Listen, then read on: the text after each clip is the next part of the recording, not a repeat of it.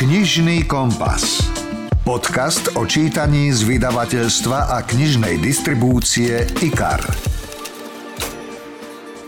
to je jak tá Charlieho továreň na, na čokoládu, kde on vyrábal čokoládu, tak takáto istá továreň existuje na, na detské veci. A v momente, ak im zazvoní telefón, že Beckerovi sa narodilo decko, alebo hoci komu sa narodilo nejaké dieťa, tak tí umpalumpovia začnú vyrábať kompletne všetko a veľa a, a príde nejaká veľká Tatrovka a dáva to na dvor. Takúto predstavu o biznise s detskými vecičkami má tanečník a choreograf Jaro Becker, manžel herečky Moniky Hilmerovej, ktorému vyšla kniha Na toto vás nikto nepripraví čo sú vlastne zápisky otca. Z nadhľadu, s humorom a seba iróniou. Napríklad aj o tom, ako mal Jaro nočné mory z odsávačky. Predstavujem si, že ak by vlastne roboti už boli na takej úrovni, že fungujú nejak samostatne a točili by si porno, tak takto nejak by sa podľa mňa bola predohra s tou odsávačkou, ale ako pre mňa to nebolo teda nič moc. Alebo taká téma Cumlík alias Dudel, ktorú dobre poznajú všetci rodičia. Dudel. To je, že nesmieš dať Dudel proste a teraz mi zhrozený, že prečo nemôžem dať Dudel. Tomu vytlačí zuby, hovorím kokos, ako jedine koho poznám, tak je asi Ronaldinho, bývalý futbolista, ktorý mal, on mal podľa mňa drevený Dudel, lebo podľa tých zubov. A ďalšia veľká téma, uspávanie detí.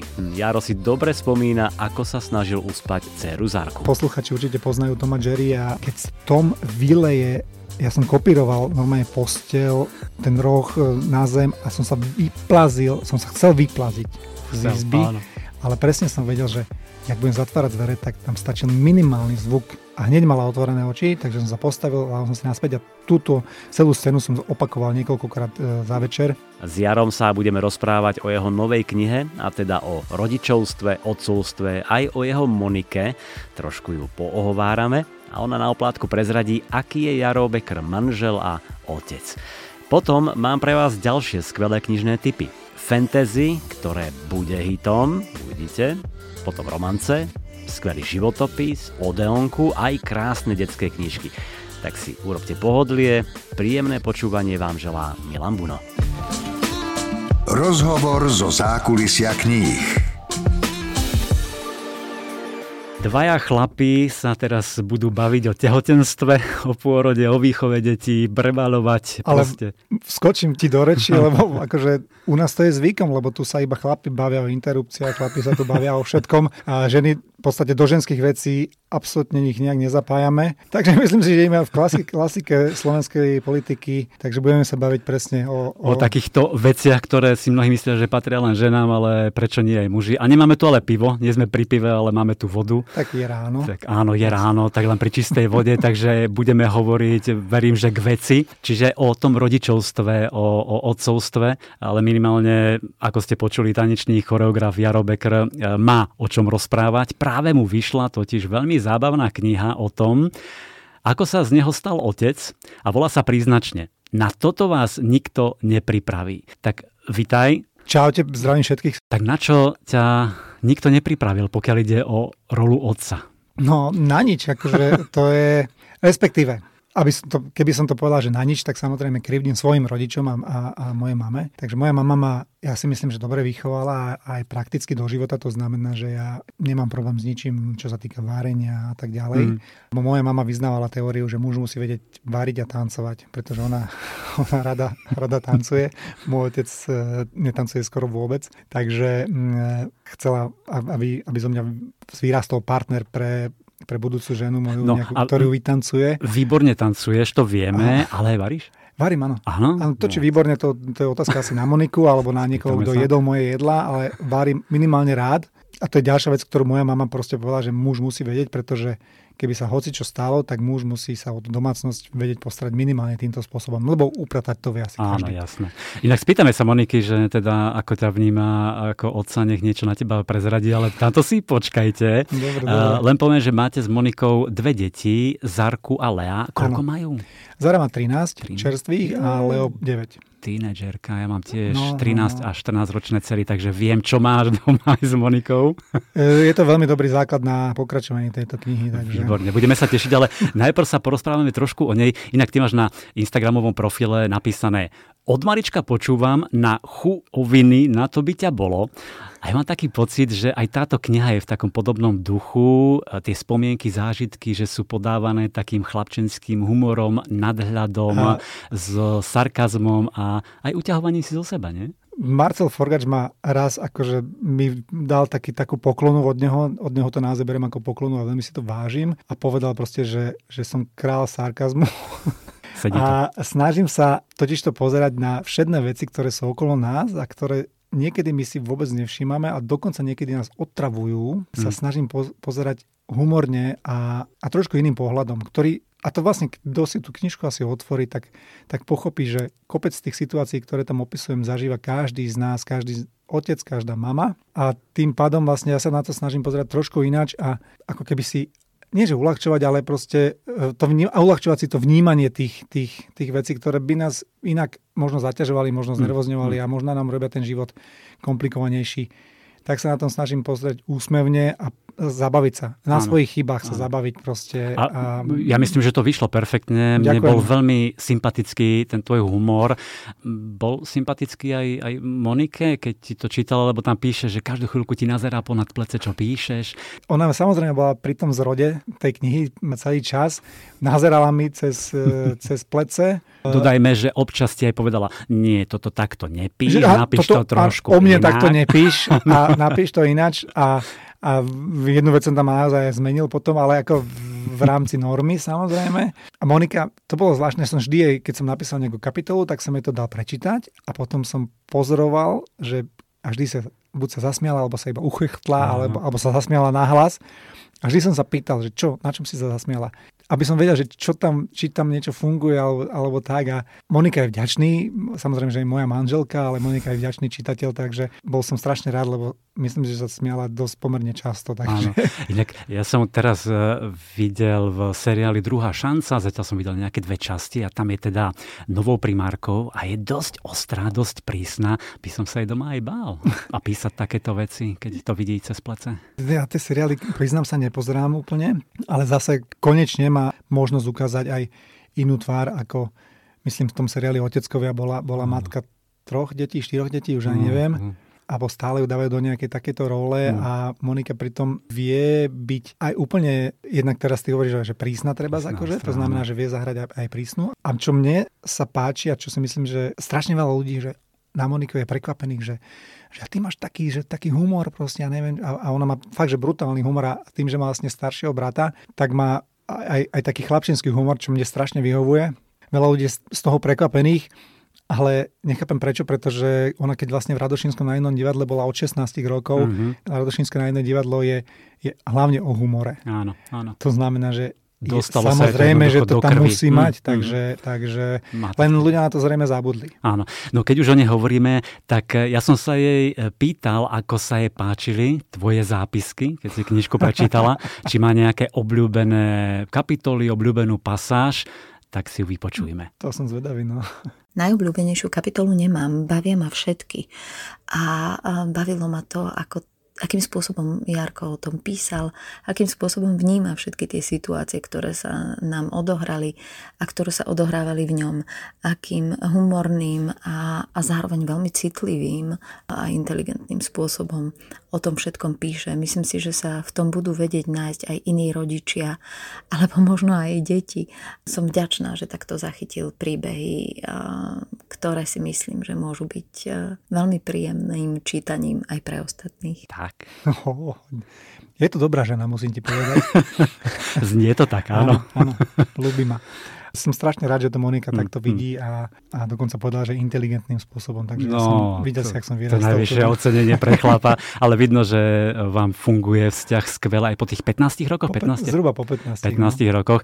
Tak poďme trošku e, nazrieť do tej knihy. Na toto vás nikto nepripraví.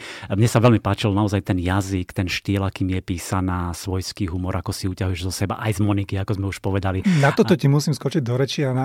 ja som hrozne vďačný Ikaru, proste, že do toho toho išiel, mm. pretože zrejme ten jazyk, ktorý ja používam a ktorý veľakrát tú gramatiku iba tak trošku štrajchne. Teraz nehovorím o y, ale, ale o slovoslede a, a tak. A, ale je to dobre zredigované, môžem povedať. A, ináč bacha, ako ráno, typek sa trošku zapotil.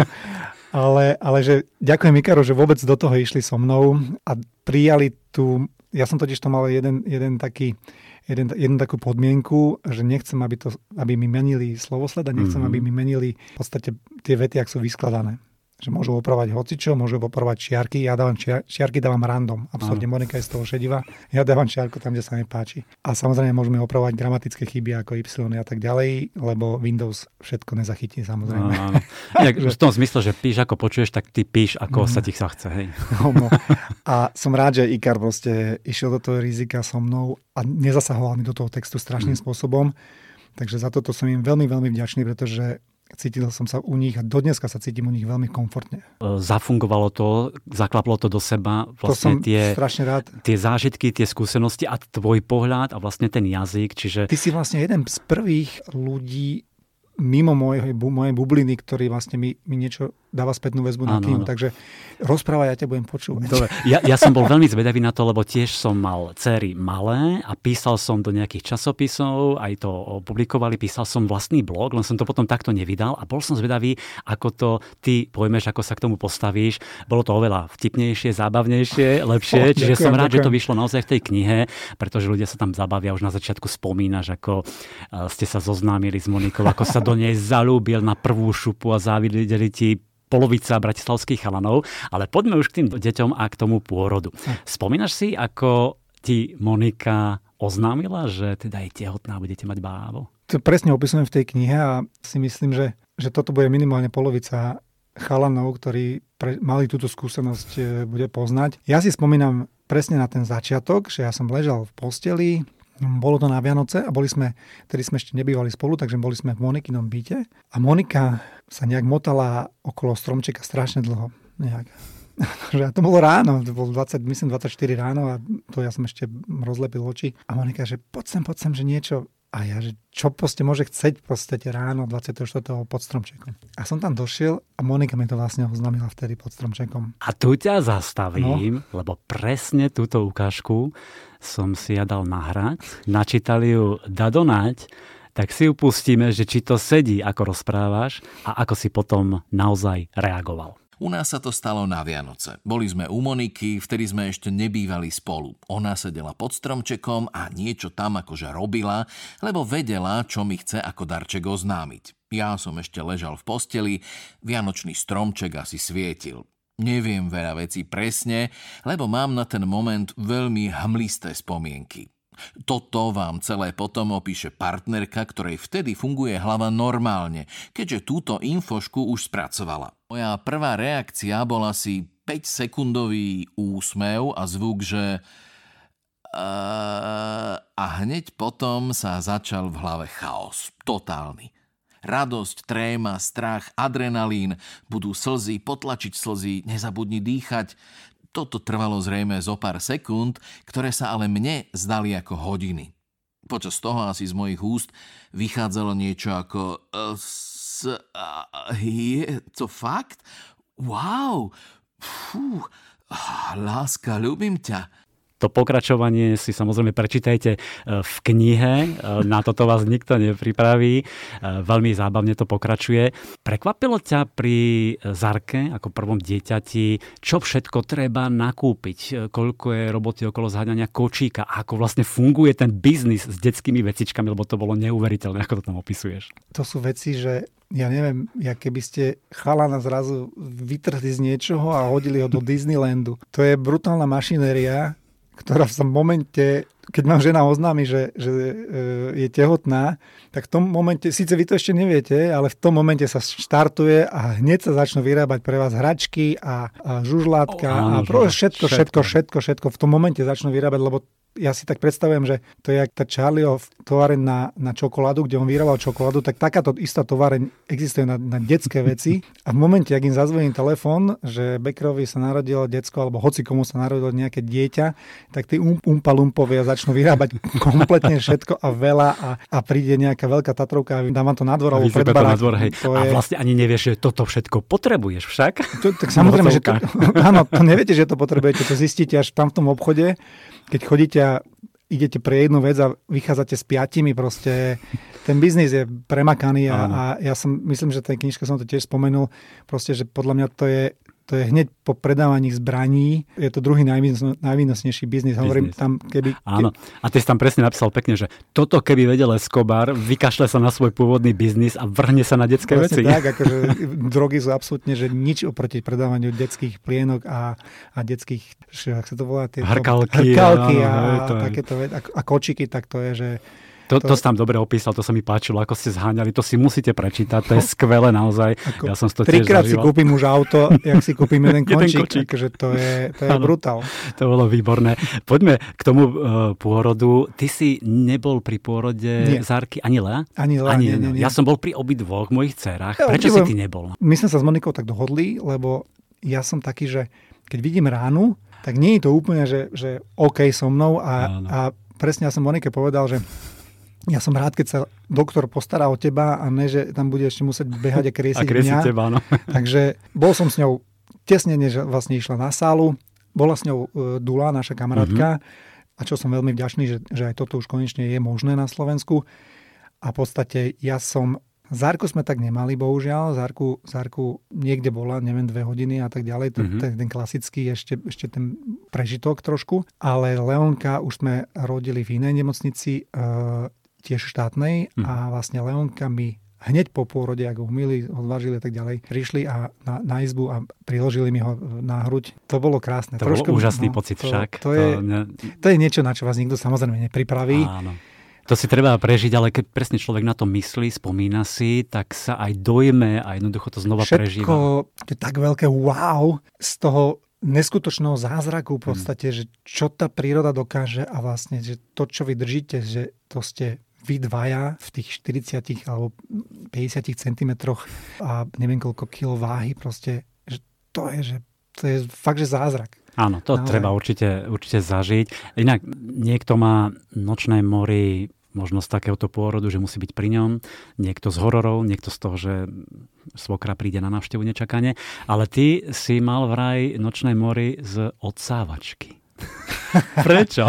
som nočné mori, od odsávačky som nemal úplne nočné mori, ale odsávačka je, že aby ste pochopili, že samozrejme je to vaša partnerka, s ktorou žijete a s ktorou sa ľúbite a máte v podstate samozrejme nejaký aj telesný vzťah a mm. tak ďalej. A potom ju vidíte s prístrojom, ktorý v podstate jednak vydáva tie hrozné zvuky a je to tak zvláštny pohľad, že predstavujem si, že ak by, ak by vlastne roboti už boli, boli v podstate na takej úrovni, že fungujú nejak samostatne a točili by si porno, tak takto nejak by sa podľa mňa bola predohra s tou odsávačkou, ale ako pre mňa to nebolo teda nič moc. Aj, takže odsavačky nie.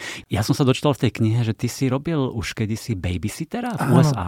Áno, áno. Čo to bolo za obdobie? To bolo, to bolo obdobie hneď po revolúcii. V podstate nejakým spôsobom som sa, ako vtedy strašne veľa ľudí zbláznil, že treba vycestovať. Bol som mladý, Aha. bol som v tom veku, čo je úplne že v poriadku. Ja tým, že som teda, ako som spomínal, mal tú výchovu od mojej mamy že som vedel variť. Mm, a tancovať. No, tancovať, ale to sa moc nevyužilo. Ale hlavne to varenie, v podstate tak nejak zodpovedný, čo sa týka upratovania som, to znamená, mm-hmm. že to mi nerobí žiadny problém. Ja som už vlastne vtedy žil, myslím si, že sám, a takže vyprať nebol problém, vyžaliť si nebol problém. To sa trošku viem, domácnosť. Akože, mm-hmm. ako nehovorím, že sú to veci, ktoré by som obľuboval, ale proste to sú veci, ktoré človek musí robiť. A pokiaľ nechce žiť ako no. bambulka, že sa na ňom rozpadnú šaty. Toto som všetko vedel robiť, to znamená, to bolo moje, moje veľké plus. Druhé plus bolo to, že vlastne v tej rodine konkrétnej v, v Kalifornii videl si uh, Sedmil Hársky na, áno, jasné, na myslím, áno, HBO, HBO to bolo. Áno. Tak v podstate ja som presne robil v Monterey, babysittera. Bol to dom, ktorý mal tri bazény, krásny, s tak strašne veľkým pozemkom, že som nedovidel ani susedu pomaly. Suseda bola malá, jak, jak indianka na koni niekde vzadu. Takže v krásnom dome som robil a, a tým, že vlastne oni mali troch chalanov, tak uh, moje plus bolo, že som chalan babysitter. Mm-hmm. Vtedy toľko toho až tak nebolo v tých 90 rokoch. E, že ďalšie plus bolo to vlastne, že som mal kurz prvej pomoci, pretože to som mal zo školy a tak ďalej. Áno. A bol som dokonca, ja som, som ešte stále, ale samozrejme nerobím to a nechválim sa tým, som plavec záchranár, takže, mm-hmm. takže tam vlastne bol aj ten prvý, kurz prvej pomoci Červeného kríža. Túto vec, to prebalovanie, várenie, upratovanie a v podstate taký, ale nie vzlom, byť sluha, je strašne vynikajúca skúsenosť a odporúčil by som ju asi každému chalanovi. Aj preto, že vlastne tým, že ja som vlastne potom býval sám, nemal som žiadny problém z, z vôbec chalani, keď ku mne došli kamoši, tak videli to to poupratované a dokonca keď som potom si kúpil ešte úplne nový byt, tak tam som to mal tak tip-top, že ja som si rezané kvety kúpil občas domov, proste, lebo sa mi to páči a vedel som, že keď príde návšteva, tak baby to ocenili a chalani tí čumeli, že sú, oni, že čo som v hoteli, ty kokos, že čo, kde som. Ty si bol sen pre každú ženu, ako poriadok, vie sa postarať, vie navariť, postarať sa o domácnosť. Je bohužiaľ, že to musíme takto hovoriť, že, že toto je sen, aby chalan takýto bol, ale ja si myslím, že to nie je nič výnimočné. Nemalo by to byť nič výnimočné. Áno, píšeš tam aj o tom presne. Moja že... mama totiž mm. to hovorí to, že a povedala, že tie ženy by mali vychovávať svojich synov tak, ako by si oni predstavovali svojho partnera. Ako by mal nejak fungovať. Takže Takže ak nie sú v niečom spokojní oni, tak svojho syna by mali vychovať takým spôsobom, aby tá jeho budúca žena už tú nespokojnosť nepocitovala. Lebo mnohí muži naozaj nepomáhajú doma, hovoria si, že to je úlohou ženy, ale tam pekne píšeš o tom, že ak to nerobia, tak to je uh, vina, chyba ich matiek. Ten muž by mal byť samozrejme účastný celej domácnosti, okrem robenia detí, tak aj po tom, čo sa tam deje s tými deťmi a tak ďalej, pretože ono to je fajn a je to veľmi príjemné ten proces e, výroby, ale potom uh, ten proces údržby by mal byť oboj strane absolútne vyrovnaný. Určite. Hovoríme tu o tom, že aký si, čo sa všetko naučil, tak som sa spýtal Moniky, tvojej manželky, že aký si otec a aký si manžel, tak si vypočujeme. Jaro je perfektný otec, má úžasne nastavené hodnoty, pritom má zmysel pre nejakú zodpovednosť, ale aj pre slobodu, frajerinu, humor, takže som veľmi šťastná, že práve svojimi vlastnosťami formuje naše deti a že si on to, od neho môžu zobrať to, to najlepšie a má zmysel pre nadhľad a som šťastná, že zapisuje práve veľa príhod našimi deťmi a ďakujem za neho aj za to, aký je perfektný manžel. Mm, čo povieš? Uf. Ťa to zaskočilo úplne. Nezaskočilo, vždy ma to dojme. A keď Monika sa takto vyjadruje o mne a, a až v strašných superlatívoch, až ja sa tak samozrejme nevidím, mm. ale uvedomím si, aké mám šťastie, že mám takúto ženu. A tak to má byť, tak to má fungovať. V tej knihe ty píšeš aj o tom, ako si dostával množstvo nevyžiadaných rád a to si myslím, že všetci rodičia, prvorodičia a pri prvom dieťati dostávajú divne od susedov a od neznámych ľudí. Nie, že divne, samozrejme, že aj od susedov. aj od, od susedov. všetkých. Áno. Úplne od všetkých. Od všetkých. Niečo sa na nás nalepí, ale často sú to buď hlúposti, buď sú to neaplikovateľné veci a tak ďalej. Každé to dieťa je absolútne individuálne, mm. to znamená, že všetky tie poučky, že a toto musíš robiť takto a toto, a moje dieťa to takto chce, tak určite to aj tvoje dieťa takto chce. Absolútny kľud, jedným uchom, druhým von a Vnímajte to všetko, OK, ale berte si z toho iba to, čo vy chcete a potrebujete a žiadny stres hlavne, lebo garantujem vám, že hneď, ak vás uvidia tehotnú, tak odtedy sa začne poučovanie, ako, má, ako máte čo robiť a tak ďalej. Je to ako keby tí ľudia, čo vlastne sú momentálne tehotní, ten pár bol absolútne neprizorný a potreboval viesť za ruku. Začne sa to vašimi rodičmi a bude to pokračovať kamarátkami. Potom samozrejme tie najlepšie rady sú na Instagrame, na Facebooku a na, na, na modrých koníkoch a to je že totálna pakáreň. Je to zase také kvanta, jak tých hračiek a tých, jak tých cinglátiek detských, že proste naozaj vyberajte si z toho veľmi, veľmi kriticky a a hlavne sa vôbec nestresujte s týmto, lebo proste jedine, čo s tým dosiahnete, je to, že budete mať pocit, že nie ste dobrý rodič. Presne. Tie a, chyby prídu, nejaké budú, ale na tých sa učíme. To som chcel povedať, že zlepšovať. A to vám príde samé aj s chybami vašimi a nepotrebujete k tomu ešte niekoho, aby vás, aby vás nejak doondieval, a toto mu robíš zle a neviem čo. Akože nechaj, to, nechajte ich vyhovoriť, lebo to sa nedá zastaviť. Odkývite mi všetko, ale robte si podľa seba. Tak, zo pár takých príhod tam nájdete v tej knihe určite. Mne sa veľmi páčil napríklad aj pohľad muža otca na ihrisko plné žien matiek. Ja som to tiež zažíval, ty si to tam skvele popísal, ako sa tam tvoria tie klany. O tom si prečítajte. Ale... To sú mafia. Ma, áno, mafie matiek. Ale veľmi e, veľká téma je vždy pre každého rodiča uspávanie detí, bábetiek. Vy ste to ako prežívali? To je jedna z tých veľkých zmien v tom mm. živote, že ten, ten spánkový rytmus dostane pekne na frak zo začiatku to bolo veľmi, veľmi ťažké samozrejme. Je to aj o tom vlastne, ale ako si to dieťa naučíte. To, ale kým ho naučíte nejakému, nejakému režimu, tak to chvíľko potrvá. No. A, a ako som hovoril, každé dieťa je individuálne, to znamená, môže to trvať krátko, môže to trvať dlhšie. Ale ja si presne pamätám tie, jak sme Zárku sme uspávali tak, vlastne, že sme pri nej chvíľku ležali a ona nás držala za maliček alebo za niečo a už, už keď som videl, že spí, som si myslel, že spí, tak poznáte Toma Jerry, posluchači určite poznajú Toma Jerry a, a ja keď, keď, keď Tom vyleje ja som kopíroval normálne postel, ten roh e, na zem a som sa vyplazil, som sa chcel vyplaziť z izby, ale presne som vedel, že jak budem zatvárať dvere, tak tam stačil minimálny zvuk a hneď mala otvorené oči, takže som sa postavil, a som si naspäť a túto celú scénu som opakoval niekoľkokrát e, za večer. Niekedy to trvalo fakt, že pol hodinu, niekedy to trvalo dve hodiny, niekedy už som zaspal a uspal som do rána tam, takže, takže klasika. Poznám, poznám. A toto je jedna z metód, ktoré sme uplatňovali a potom boli rôzne metódy, samozrejme, že samozrejme dudel. A to je, že nesmieš dať dudel proste a teraz my zhrození, že prečo nemôžeme mať dudel. Samozrejme, že, že lebo tomu vytlačí zuby, hovorím kokos, ako taký jedine, koho poznám, tak je asi Ronaldo, bývalý futbalista, ktorý mal, ktorý mal, ja neviem, on mal, on, mal, on mal podľa mňa drevený dudel, lebo podľa tých zubov. Ronaldinho, tak, Ronaldinho. Ale uh, my sme nakoniec, samozrejme, že sa skončilo tým, že Zárka mala palček, ktorý absolútne, dobre, od dudlu vlastne, od, odučíte decko tak vlastne, že mu ho zoberete a vydržíte 2-3 dní, kým bude revať. Áno tak sa všetko hovorí, akože samozrejme je to, je to taká, taká podľa mňa ruská metóda, ale OK. A myslím si, že funguje, ale keď dec, decko na, nedáte mu dudel, ono si dá samozrejme absolútne, že prirodzene svoj palec do úst. Ako odučíte? Od, odrežete mu palec, alebo ja dáte mu čili na palec, alebo čo. Takže dostali sme sa do tejto situácie, takže sme vlastne začali Zarku preúčať z palca na dudel na, Aha, na, na, na schvál. A čo je, čo je tiež sa samozrejme, že čo tiež mrtka, lebo, lebo proste palec je palec, to je koža a tak ďalej, že prečo by to decko malo vymeniť za hociaký kaučuk alebo hociakú, ja neviem, hociakú vec, čo, čo je z umeliny. To znamená, že on, my, sme mali, my sme mali, ja neviem, koľko, 12-15 dudlov hociakých, už, už naozaj už som nevedel, aký dudel mám, mám zohnať a Zárka v podstate stále mala ten páček, takže nakoniec sa, podarilo sa nám to teda, akože odočili sme ho od, od toho páčika s tým, že vlastne Dudel až tak už nepotrebovala, možno to už bolo vekom. Áno. A Leonkovi absolútne nezájem dostal Dudel a bolo to všetko v poriadku. Tak. Nebola žiadna panika, nič, nemá zuby ako Ronaldinho.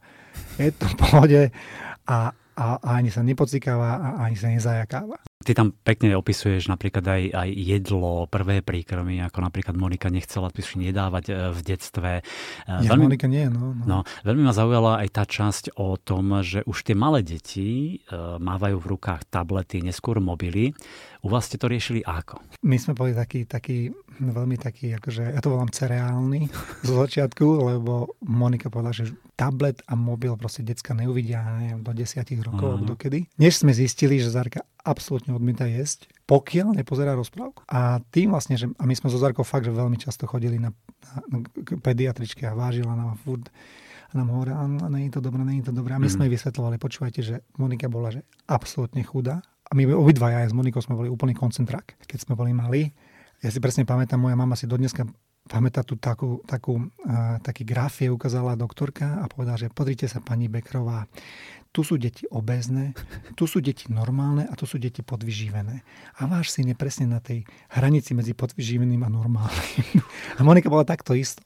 Tak a čo potom chcete, aby ako naše deti vyzerali? Takže a to sme našej a vynikajúcej a, a je to rodinná priateľka, pediatričke, táničke, sme vždy sme sa o tomto rozprávali a ona bola taká strašne zodpovedná a my sme ju trošku vždy tak držali, že mm. ešte je to OK, ešte je to OK. Ale s nám, samozrejme snažili sme sa, aby, aby Zarka jedla a zistili sme vlastne, že to jedlo neprichádza do úvahy jedine, keď pozera rozprávku. Keď pozera rozprávku, mohla by, ja neviem, polku svine by som do nej napchal úplne v pohode. Takže bohužiaľ prišiel na, na scénu tablet s rozprávkami, takže tablet predsa len prišiel o dosť skôr, ako sme plánovali.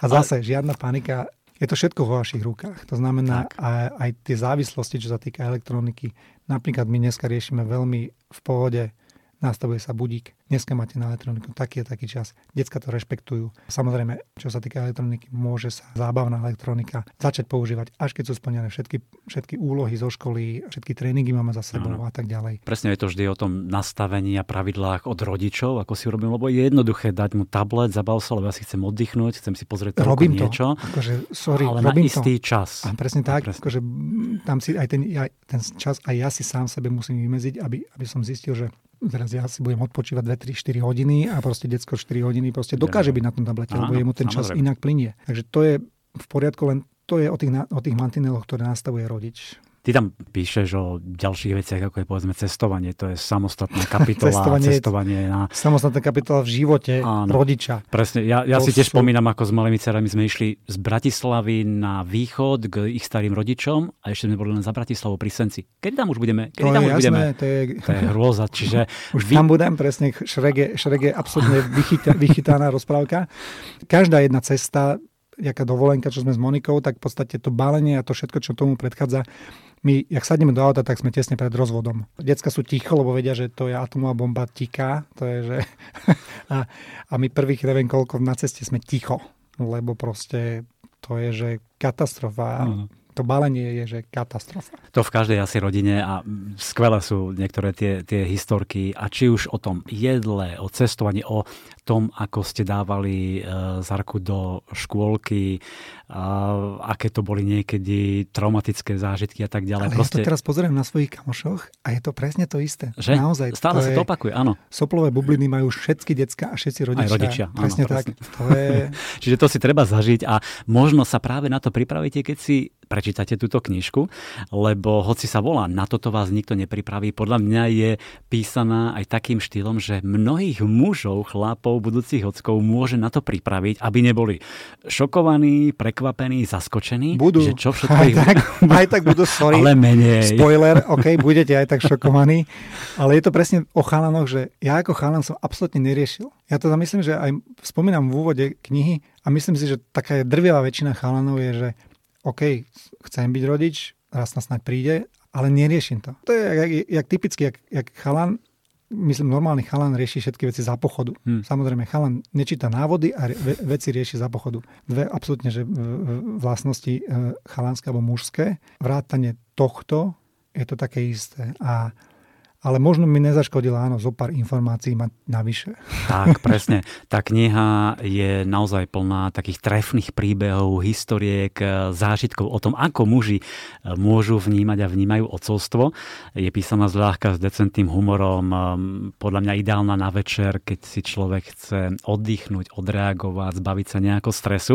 Ja na záver ešte ocitujem jednu vec, ktorú si povedal alebo napísal, ale ktorá sa mne veľmi páči a podľa mňa veľmi vystihuje istú časť toho rodičovstva.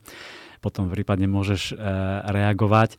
Keď sa mal narodiť Leo, bál som sa, lebo som si nevedel predstaviť, že keď Zarku tak strašne milujem, ako to bude s láskou k nemu. Ako budem tú lásku deliť, či nedostane niekto z nich väčší diel lásky. Hm, bol som hlupák. Nevedel som, že počtom detí sa láska nedelí, ale násobí. Lebo ja som v matematike bol vždy zlý, takže preto to som to nevedel. A neviem, že či toto je nejaká, akože túto myšlienku, to je tak jednoduchá vec, že to na 100% musel niekto už predo mnou povedať, pretože to je vec, ktorú zistí každý jeden. Naposledy som to písal v Saifovi, sa mu narodilo druhé dieťa a, a to ďalšia vec, ktorú, ktorú som nikdy takto nevnímal a to bolo vlastne to rodičovstvo kamarátov, keď sa im narodia deti, že tak úprimne v podstate som tomu rád, naozaj a, a teší ma to strašne. Hmm. Proste, keď, keď vidím, že čo ich čaká a aké super veci v podstate budú zažívať, ktoré som zažívala ja, ktoré zažíva každý rodič.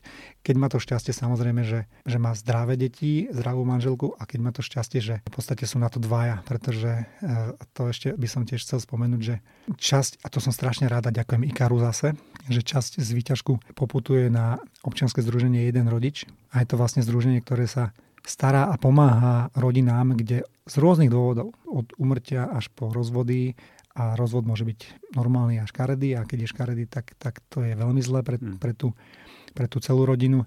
A toto občianske združenie pomáha jednorodičom, v podstate e, rodičom, ktorí majú na starosti celú rodinu a sú na to sami. To ja, ja som do toho problému nikdy nevidel. Moc sa o tom nerozpráva, hmm. pretože každý ten rodič myslím, že má toľko práce, že nemá čas ešte vykecávať o tom, že ak mu je zle. Ale malo by sa o tom rozprávať rozhodne viacej a ľudia by sa o tom mali, mali zaujímať viacej. Strašne som rád, že sme sa mohli spojiť e, ja, Ikar a oz jeden rodič. Skvelá myšlienka, podpisujem sa, teším sa z nej.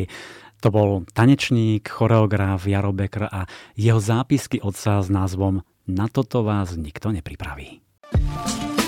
Počúvate podcast Knižný kompas. Teraz mám pre vás ďalších 11 typov na knižné novinky, takže bude z čoho vyberať.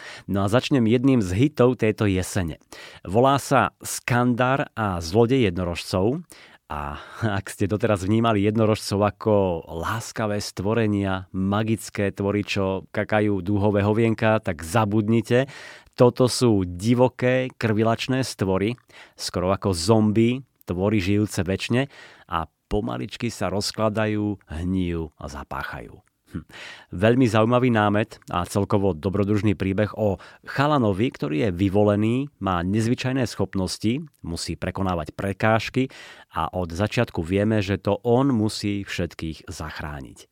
Nechám hovoriť autorku A.F. Steedman exkluzívne pre vás. I'm so excited Mám obrovskú radosť, že Skandar a zlodej jednorožcov práve vychádza aj v Slovenčine. Je to prvý diel z novej fantasy série, ktorá sa odohráva v ríši divých jednorožcov, elementárnej mágie a nečakaných hrdinov. 13-ročný Skandar Smith chcel odjak živa jazdiť na jednorožcoch, lenže keď sa temný protivník zmocní najmocnejšieho jednorožca na svete, Skandar s kamarátmi sa musia vybrať do do nebeskej ríše, kde ich čaká boj s divokými jednorožcami a úhlavným nepriateľom. Skandar a zlodej jednorožcov je Young Adult Fantasy, ktoré má spát, stále sa čosi deje, je to svieže, je to dobre vytvorený svet jednorožcov. K tomu dielová linka o priateľstve, prekonávaní strachov, vyrovnávaní sa s nejakými nezdarmi a rodinnými traumami. Autorka šikovne prepojila tieto dve línie. Skandar je celkom sympatický hrdina, miestam je to naozaj divoká jazda, vzrušujúca a som presvedčený, že fanúšikov tohto žánru to bude baviť.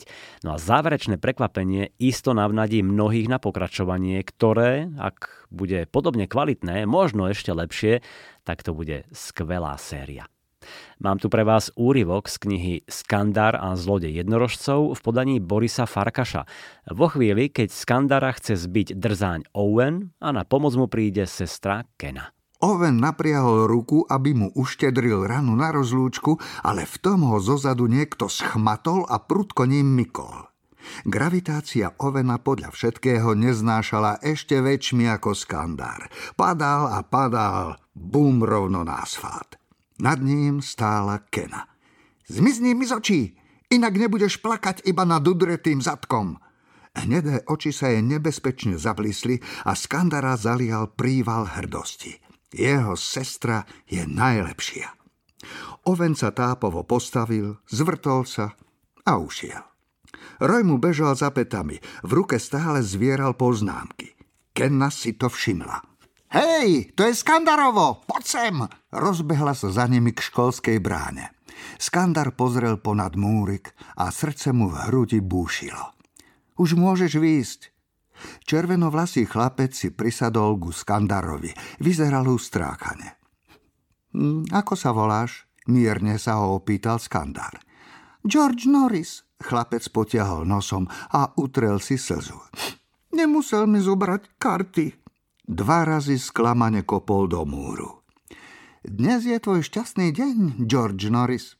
Skandar siahol do ruksaka a vybral vlastnú súpravu obrázkových kariet s jednorožcami a jazdcami. Som ochotný dovoliť ti vybrať si 5 za neuveriteľne výhodnú cenu. Zadarmo.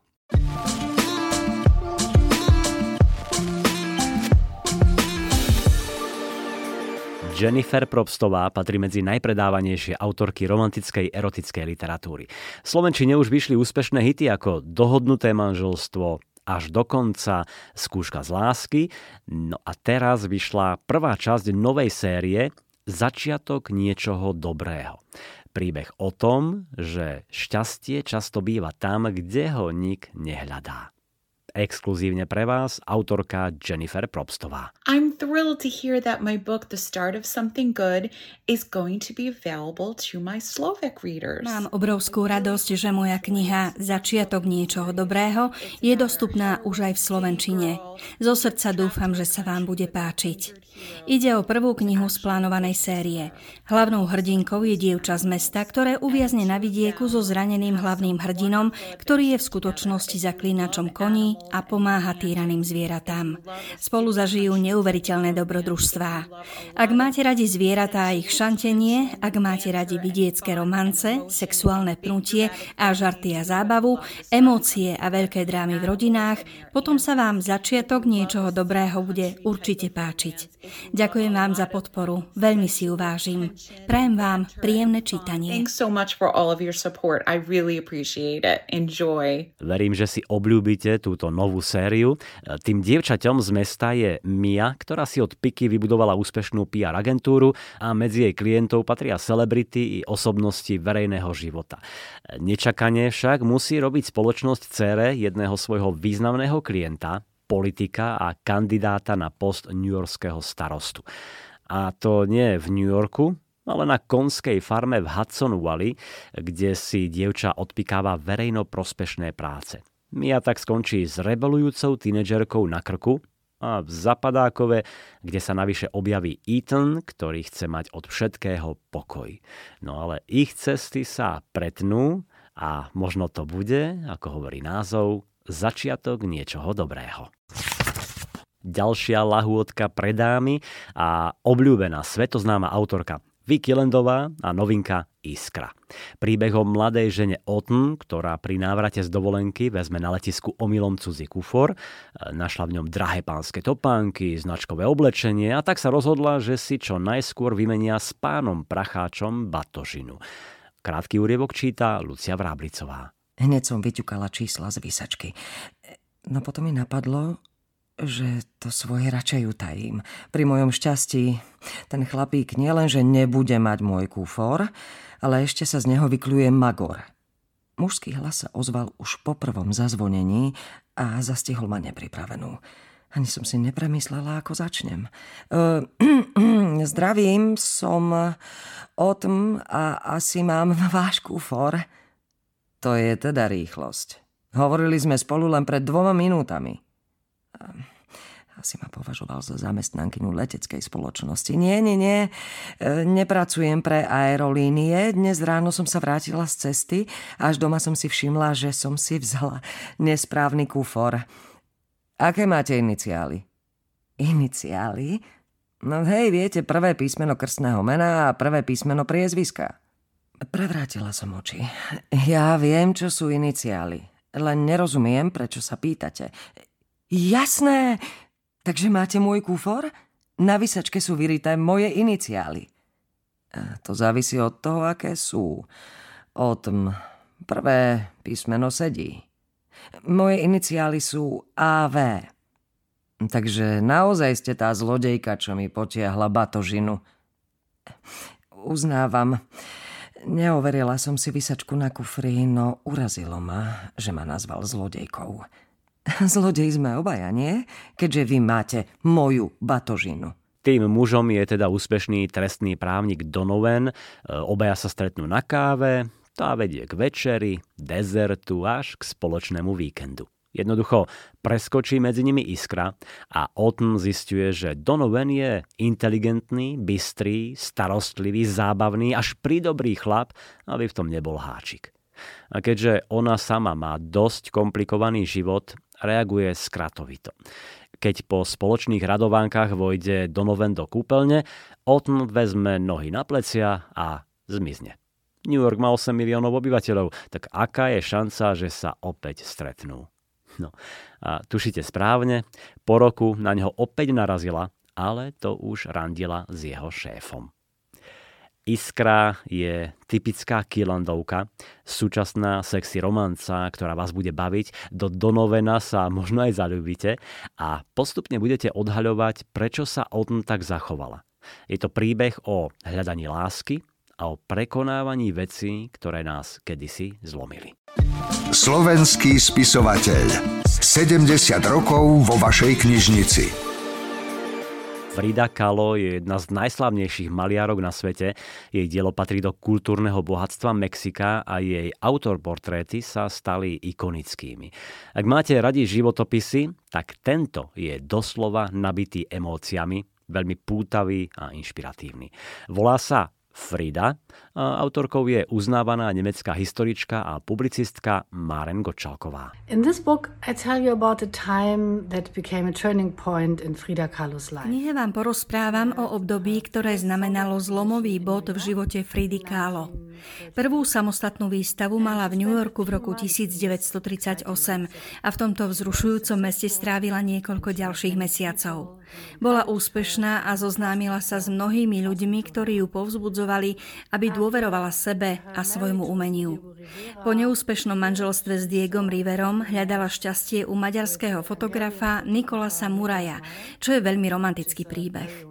Z New Yorku Frida odcestovala do Paríža a aj tam vystavovala svoje obrazy. Stretla sa s Picassom a Kandinským a získala si obdiv celého Paríža. Tieto dva roky zmenili jej život a do Mexika sa vrátila ako iný človek, silná a sebavedomá. Frida sa riadila motom Vývala vida, žij dlhý život. Dúfam, že sa vám moja kniha bude páčiť. I hope you enjoy reading. Mne sa veľmi páčila, je to naozaj vydarená biografia, ktorá vychádza v edícii Životy slávnych. Mám pocit, že Frida Kahlo fascinuje mnohých ľudí, či už svojim životom alebo samotnými obrazmi. A možno ste vedeli, že k maľovaniu sa vlastne dostala náhodou, keď sa ako 18-ročná viezla v autobuse, vrazila do nich električka a Frida skončila so zraneniami pripútaná na lôžku. Dokonca mala zlomený stavec, musela nosiť korzet a keďže musela stále ležať, z nudy začala maľovať. Na posteli jej namontovali podstavec, ktorý jej dovoľoval maľovať opretej, keďže sa nemohla veľmi hýbať. No a prvý obraz bol portrét jej priateľky Kristíny. Neskôr začala maľovať seba, keďže zvyčajne bola sama a ako tvrdila, seba pozná najlepšie. Takže z asi 200 jej obrazov sú drvivá väčšina autoportréty. Odeon. Knihy pre náročných. Japonský autor Ishiguro Kazuo je nositeľ Nobelovej ceny za literatúru. V Slovenčine vyšli jeho knihy Neopúšťaj ma či Súmrak dňa. No a teraz je to novinka Klára a Slnko spoveď robotky Kláry, ktorá má pokročilú umelú inteligenciu a pozorúhodné pozorovacie schopnosti. Klára má byť priateľkou a spoločníčkou dospievajúcemu dieťaťu, ktoré si ju v obchode vybralo, ale ukazuje sa, že to bude špeciálna úloha. Josie je totiž ťažko chorá, na jej chorobu neexistuje liek a vtedy sa Klára prvýkrát skutočne stretáva s labyrintom emócií, ktoré tvoria fascinujúci ľudský svet. Klára a slnko znie možno na pohľad ako také obyčajné sci-fi, ale keďže ho napísal laureát Nobelovej ceny, majstrovský rozprávač, budete prekvapení. Ishiguro skúma rýchlo sa meniaci moderný svet očami rozprávačky, ktorá sa zo všetkých síl snaží pochopiť lásku, život, smrť, smútok, strach či samotu. Autor vás rafinovane vtiahne do príbehu, na chrbte cítite jemné mrazenie a to nielen pri predstave, že raz budeme mať naozaj takéto vysoko inteligentné roboty, ktoré možno budeme kupovať ako darček deťom alebo ľuďom žijúcim samotárskym životom. Veľmi dojímavá, krásne smutná kniha. Joli. Knihy pre mladých. Knihy pre mladých. Teraz mám pre vás chutnú Young Adult jednohúbku, ako to označila moja kolegyňa. Možno je to v nás, od Walla Emicha, je príbeh o dvoch tínedžeroch, ktorí sa stretnú v malom múzeu Thomasa alebo Edisona a kvôli snehovej fujavici tam musia prečkať celú noc. Ona, Tegan je nenápadná sivá myška, ktorá má handicap a preto ju volajú tá s tou rukou. On, Mac, je hviezda školy, atraktívny a talentovaný športovec. Ona ho odjak živa neznášala, no napriek tomu sa dajú do reči. Mac má totiž zakrvavenú ruku a správa sa čudne. Inokedy sebavedomý chalan je teraz rozrušený a žiadajú o pomoc. Po chvíli zistujú, že si prekvapivo rozumejú, obaja majú svoje bolesti, trápenia a strachy, nasadzujú si masky, za ktorými sa skrývajú pred spolužiakmi a okolím. Kniha Možno je to v nás je o tom, prečo by sme mali byť vo vzťahoch otvorenejší a pravdovravnejší. Že úprimnosť k sebe a aj k druhým môže byť oslobodzujúca, hoci občas poriadne zabolí. Je to príbeh o rodinných vzťahoch, priateľstvách a najmä o tom, že nie každý deň musíme mať super náladu a usmievať sa na celý svet, že občas sme smutní, že sa trápime a necítime sa vo svojej koži. A tak je to správne. Možno to by si mali odniesť mladí z tejto knihy. E, netreba sa vždy správať umelo, pretvarovať sa a hrať hry druhých. Občas stojí za to zahodiť masku a ukázať sa taký, aký sme. Počúvate podcast Knižný kompas. Boli ste už niekedy na nejakej púti? Alebo ste uvažovali, že by ste sa vybrali na púť? Je zaujímavé, že v posledných rokoch akoby pútnictvo naberalo na obľube a potvrdzuje to aj britský novinár Peter Stanford vo svojej knihe Púte cesty za zmyslom života. Ak by ste chceli spoznať fascinujúce príbehy pútnických miest, odporúčam túto knihu. Oslovil som aj autora, aby vám povedal viac. The reason that I wrote the book, it's partly a collection of pilgrim journeys I've made myself to places like Medjugorje. Dôvod, pre ktorý som napísal túto knihu, vychádza čiastočne z mojich vlastných skúseností z ciest do Medjugoria, Jeruzalema, Ríma, ale aj z púti po budhovom chodníku v Indii, Machu Picchu či ciest po Amerike. Venujem sa aj fenoménu pútnictva na celom svete a tomu, prečo pútnictvo zažíva v posledných rokoch nebývalý rozmach. Pred 20-30 rokmi chceli ľudia chodiť na dovolenky. Chceli zážitky, výlety a nechceli chodiť na púte, lebo je to staromódny zvyk. No teraz sledujeme prudký vzostup pútnictva, vrátane slávneho kamína, ktoré sa tiahne naprieč severným Španielskom. V knihe sú zhrnuté všetky náboženské tradície, lebo všetkých 5 kontinentov má svoje pútnické miesta, ktoré rozprávajú fascinujúce príbehy. Budem rád, ak sa zamyslíte nad dôvodmi, prečo sa ľudia vyberajú na púť. Hm, súvisí to s pocitom, že hľadajú duchovnú stabilitu v dnešnom problematickom svete. Nechcú to robiť v rámci príslušnosti k nejakému náboženstvu, ale mimo neho. Dáva to zmysel aj v rámci histórie. Predovšetkým však ide o to, že tieto cesty, putnické chodníky, po ktorých ľudia kráčajú, im prinášajú inú perspektívu myslenia. Ako by sa niečo dvíhalo spod zeme pred vami, čo k vám prehovára, pomáha a dá sa povedať, že aj upokojuje a vyzýva k tomu, aby ste sa na svet začali pozerať trochu inak. Nie nábožensky, ale v rámci vášho osobného života. A o to v podstate ide. Dúfam, že sa vám kniha bude páčiť a ďakujem vám. Ako vnímate veľryby? Ako obrovské monštrá, ktoré naháňajú strach? Alebo ako vznešené tvory ohromujúcich rozmerov, o ktorých by ste chceli vedieť viac?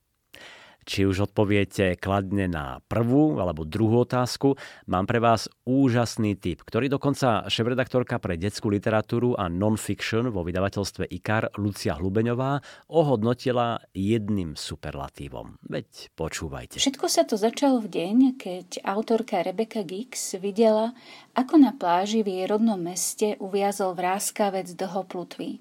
Začala premýšľať a bádať, ako život veľrýb odráža podmienky v oceánoch, akým spôsobom ovplyvňujeme život v oceánoch my a ako svet veľrýb ovplyvnil nás. Získané a nazhromaždené osobné skúsenosti a vedecké poznatky podáva pútavým miestami až poetickým štýlom. Kniha v sebe spája viacero žánrov a vedných disciplín. Ak si myslíte, že o veľrybách viete pomerne dosť, táto kniha vás vyvedie z omilu. Dočítate sa v nej o veľrybách, ktoré sú také zriedkavé, že im vedci ani nedali meno, či o veľrybách, ktoré zmenili chemické zloženie atmosféry. Priznám sa, že knihu som nevedela pustiť z rúk a veľmi dlho vo mne doznievala. Možno je to predčasné, ale dovolím si tvrdiť, že je to za mňa jedna z najlepších kníh tohto roku, ktoré som prečítala. Veľmi a vrelo ju odporúčam. Príroda. Fauna, flóra a životný štýl. Takéto knihy mám veľmi rád, priznám sa, lebo sa dá v nich listovať kedykoľvek, vždy sa niečo dozviete, potvrdíte si už to, čo viete a je to také objavovanie sveta okolo nás. Kniha sa volá Fakty a triky zo sveta vedy. Má okolo 130 strán, väčší formát a je plnofarebná. V jednotlivých kapitolách sa venuje biológii, fyzike, chémii, geovede či astronómii. Dozviete sa, ako zastaviť vírus a bolesť, prečo vyzeráme tak, ako vyzeráme, ako najlepšie zachovať čerstvosť potravín, ako predpovedať budúcnosť. Proste je to taká Prechádzka zákutiami vedy od objavenia dinosaurov a vynájdenia rakiet až po lieky, ktoré zachraňujú životy a po tajomný vznik vesmíru. Lebo už len keď sa poobzeráte okolo seba, zistíte, že veda je všade. Od tých najmenších dômyselností po všetky naše poznatky o vesmíre. A práve o tom je táto pútavá kniha z edície, v ktorej už vyšli fakty a triky zo sveta matematiky, tento raz teda veda. Stonožka. Knižná kamoška pre všetky deti. A na záver mám ešte dva skvelé detské typy, z ktorých minimálne ten prvý bude baviť aj vás, hoci ste dospelák. Tou prvou knihou je Semienko súcitu, ktorú napísala jeho svetosť Dalaj Lama a krásne ju ilustroval vietnamský ilustrátor Bao Lu. Ide vlastne o lekcie zo života a z učenia Dalajlámu pre najmenších čitateľov od 4 rokov. E, Dalajláma precestoval veľa krajín a stretol sa s mnohými deťmi a v knihe spomína na svoje detstvo a na to, ako ho mama a ľudia v jeho okolí naučili starať sa o semienko súcitu, ktoré drieme v každom z nás. Ako Dalajlama tvrdí, zmeniť svet lepšiemu môže každý z nás – Dokonca sa domnievam, že táto schopnosť je najmocnejšia v srdciach detí, tvrdí. Buddhistické učenie často prirovnáva ľudí na ceste životom ku klíčkom alebo k mladým výhonkom, o ktoré sa treba starať, kým nezosilnejú a nerozkvitnú. Aj rodičia nezriedka hovoria o svojich deťoch, že rastú ako z vody, ako by to boli rastlinky. Deti sa podobajú na rastlinky aj v tom zmysle, že ich možno pestovať a rozvíjať. Všetci sa rodíme so semienkom súcitu zasadeným v srdci. Je súčasťou našej povahy a čím viac lásky dostávame a rozdávame, tým lepšie sa mu darí. Hm. Dalaj Lama dúfa, že jeho rozprávanie pomôže vyklíčiť semienku súcitu v srdciach detských čitateľov a že spoločne vytvoríme láskavejší svet, Existuje totiž veľa jednoduchých spôsobov, ako vniesť do sveta viac šťastia. Už len keď sa budeme k blížnym správať vľúdne a láskavo, vycítia to. Potešíme seba aj ich. Ďalšia kniha je z novej série Emil Einstein. Prvý diel sa volá Prísne tajný vynález a spoznáme mladého vynálezcu Emila, ktorý si poradí v každej situácii. V deň šiestých narodenín Emil dostane darček, z ktorého najskôr nemal radosť. Boli to akési drevené dosky, a to chcel psíka. Potom ho začala neznesiteľne svrbieť hlava v zápäti dostal úžasný nápad a celé dni neúnavne pracoval vo svojom vedeckom laboratóriu, až kým nezostrojil prekladač zvieracej reči. Prvý diel novej série Emil Einstein ukazuje deťom, aby naďalej popušťali úzdu svojej fantázii, aby boli kreatívne, aby sa nenechali odradiť neúspechom. Takmer na každej strane sú farebné ilustrácie, ktoré si zamilujete, mne sa veľmi páčia. K tomu väčšie písmo, pomerne krátke kapitoly a na konci knihy aj stručné informácie o Albertovi Einsteinovi, Berte Benzovej a Leonardovi da Vinci. Prísne tajný vynález z novej série Emil Einstein. Je zábavný príbeh o priateľstve, o vzťahu k zvieratám a o tom, aká dôležitá je solidarita a ochrana životného prostredia.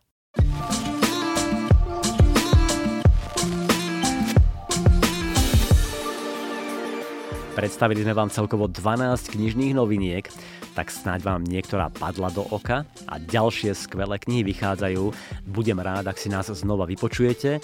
Už teraz pre vás chystáme nové rozhovory, úrivky načítané hercami, takže o dva týždne je tu náš knižný podcast opäť. Dovtedy všetko dobré želá Milan Buno. Knižný kompas. Podcast o čítaní z vydavateľstva a knižnej distribúcie IKAR.